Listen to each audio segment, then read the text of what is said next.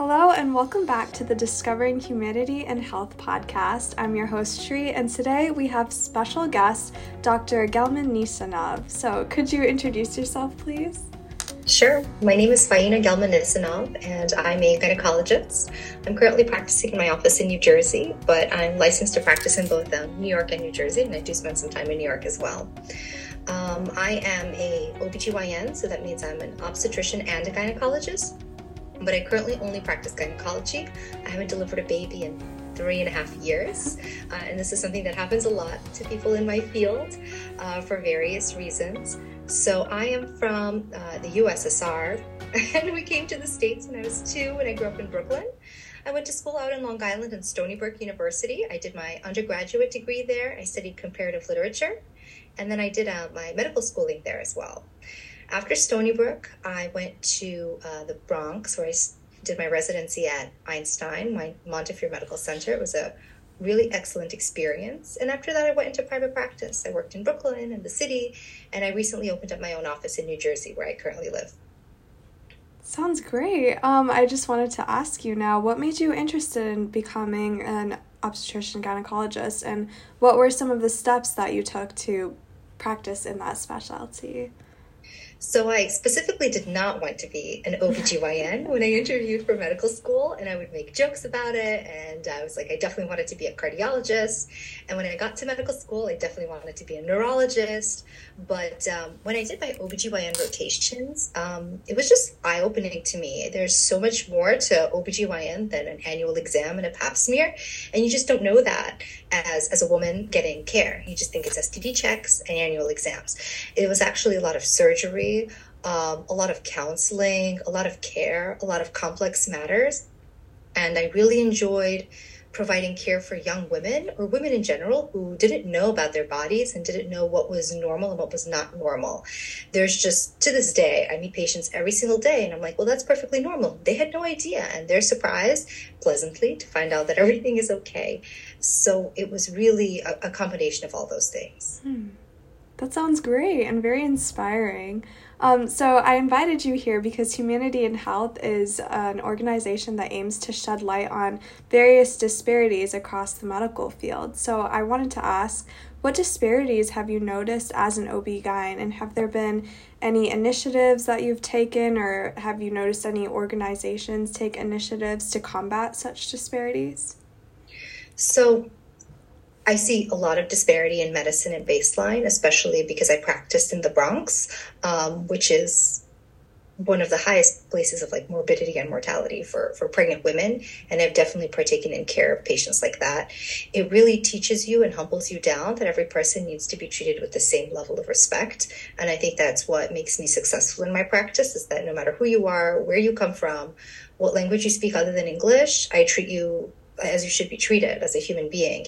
And we need to teach other doctors to do that, not just doctors, other people, medical professionals, everyone that you don't know where this person is from and what they know. And just because they don't look like you or don't talk like you, it doesn't mean that they're not even smarter than you right? These people all deserve the same level of care. So that was very important. So I practiced that in my daily life. Um, another big disparity that I see, not necessarily on behalf of patients, is I see disparities in how women are treated in medicine, uh, which is very difficult and also kind of why I became an OBGYN. I, um, I had a lot of negative feedback as a medical student. Everyone thought I was a nurse walking around in my scrubs. And everyone was always surprised that I was a doctor, that I'm a doctor in the room, where I'm the main healthcare provider. And I felt um, as a young woman, as a young I was in my 20s when I was in medical school, that women were just more perceptive to me being their doctor. And that's a, another big push that I had into OBGYN.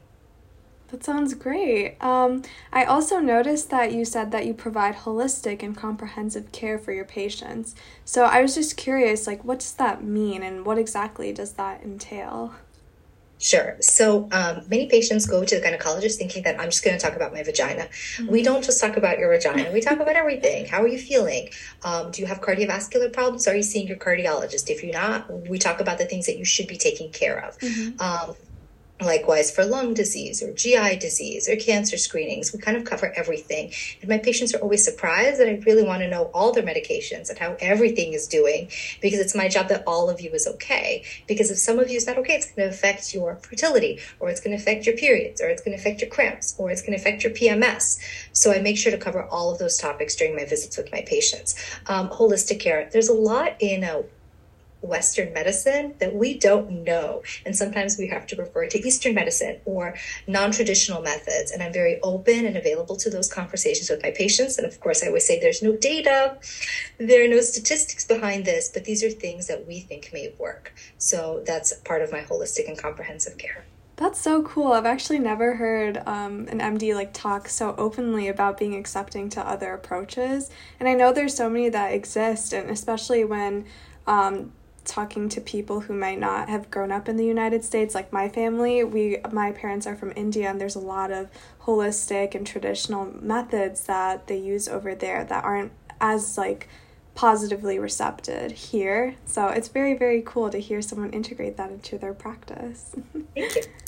Um, I also wanted to ask, as a pre med myself, and I'm sure a lot of my audience is very curious to hear this as well. Do you have any advice for pre meds who may be going through the process of trying to apply to medical school or figuring out what their passions are?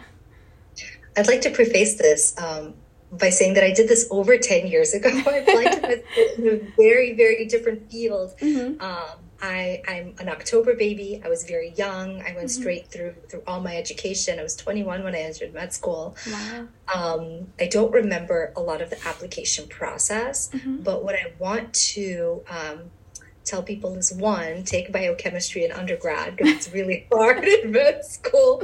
I did that advice, and uh, I, I pass it on to everyone. I was like, just take some biochemistry in undergrad because med biochem is really hard. Um, other than that, really be open.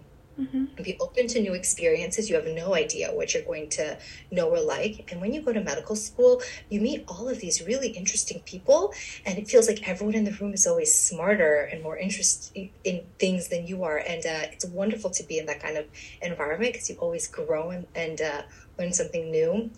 Um, while you are applying, um, I hope that you and all of your friends and peers and listeners get into a medical school that uh, allows you to get an education for free. I really support that and I love that. And I hope that all medical schools start allowing their doctors to get an education for free. I think the loans are an extreme burden. So I wish the best of luck to everyone. Uh, but medical schools tend to all kind of be the same. They teach you the same stuff. I know a lot of it is now past fail so it's not as competitive so your step scores are, are a little bit more competitive mm-hmm. um, but a lot of it is, is, really the same. They're going to teach you all the same stuff. You want to be somewhere where you have a support system because med school is hard. And then for residency, everything is always getting more competitive. That's also tricky. So you want to put your best foot forward, be the kindest, best person that you can be. Make sure that you're making friends with people and not making enemies. That way they'll support you through through your journey. And residency, I know that's a little bit uh, far away, but that is one heck of a ride. It's definitely going to be rough. And I just want to um, say that the older I am, the more humbled I am by everything that I see and I do. And uh, it's really just like everyone on the street, like greatest respect. You don't know what anyone's problems are or where they're coming from. And just remember that and be kind to people and do your best, put your best foot forward. I think that's the best way to approach anything as difficult as medicine. That sounds amazing. Thank you for the advice. And I actually have one last question for you. Um, like, what made you interested in medicine in the first place? And how did you know that, despite this path being so long and arduous, that this is what you wanted to do? It's a really good question. Um, because uh, my parents from the USSR, they told me that I was going to be a doctor. and I didn't have any better ideas. I was like, yeah, sure, that sounds great. That just sounds great. And uh, when you're very young, in your teens and you in your early 20s you think oh wow this journey is so long. But i'm in my mid 30s now and i still want to live my life right? I still want to go out and have a good time. So it's okay that i spent that time dedicating to that. You have to come to terms with it it's mm-hmm. a major sacrifice you have to be willing to sacrifice at least eight years of your life um, and I was okay with that in my early 20s. I made that decision. Not everyone needs to make that decision. It's not the right decision for people. I do know people who went to medical school and residency and then are no longer practicing physicians. I know many people who do that. Um, you have to make an educated decision. And you have to understand that medicine now is even harder than it was when I applied to medical school. It's even harder than before. There's a lot of red tape, a lot of paperwork. You really have to find the right the right mix of I can do this and help my patients at the same time. Um, but I uh, I made that decision and I stuck to it. I don't know what I would do if we were to go in the past. You know, I'm, I'm established now. It's a very different. Like I'm, I'm very happy where I am. So you have to understand the sacrifice that you're going to make because it is. It is a sacrifice. Right, that sounds amazing. Thank you so much for sharing your advice and your insight into this field. I really enjoyed talking to you. Thank you for having me. I really appreciate it. Awesome.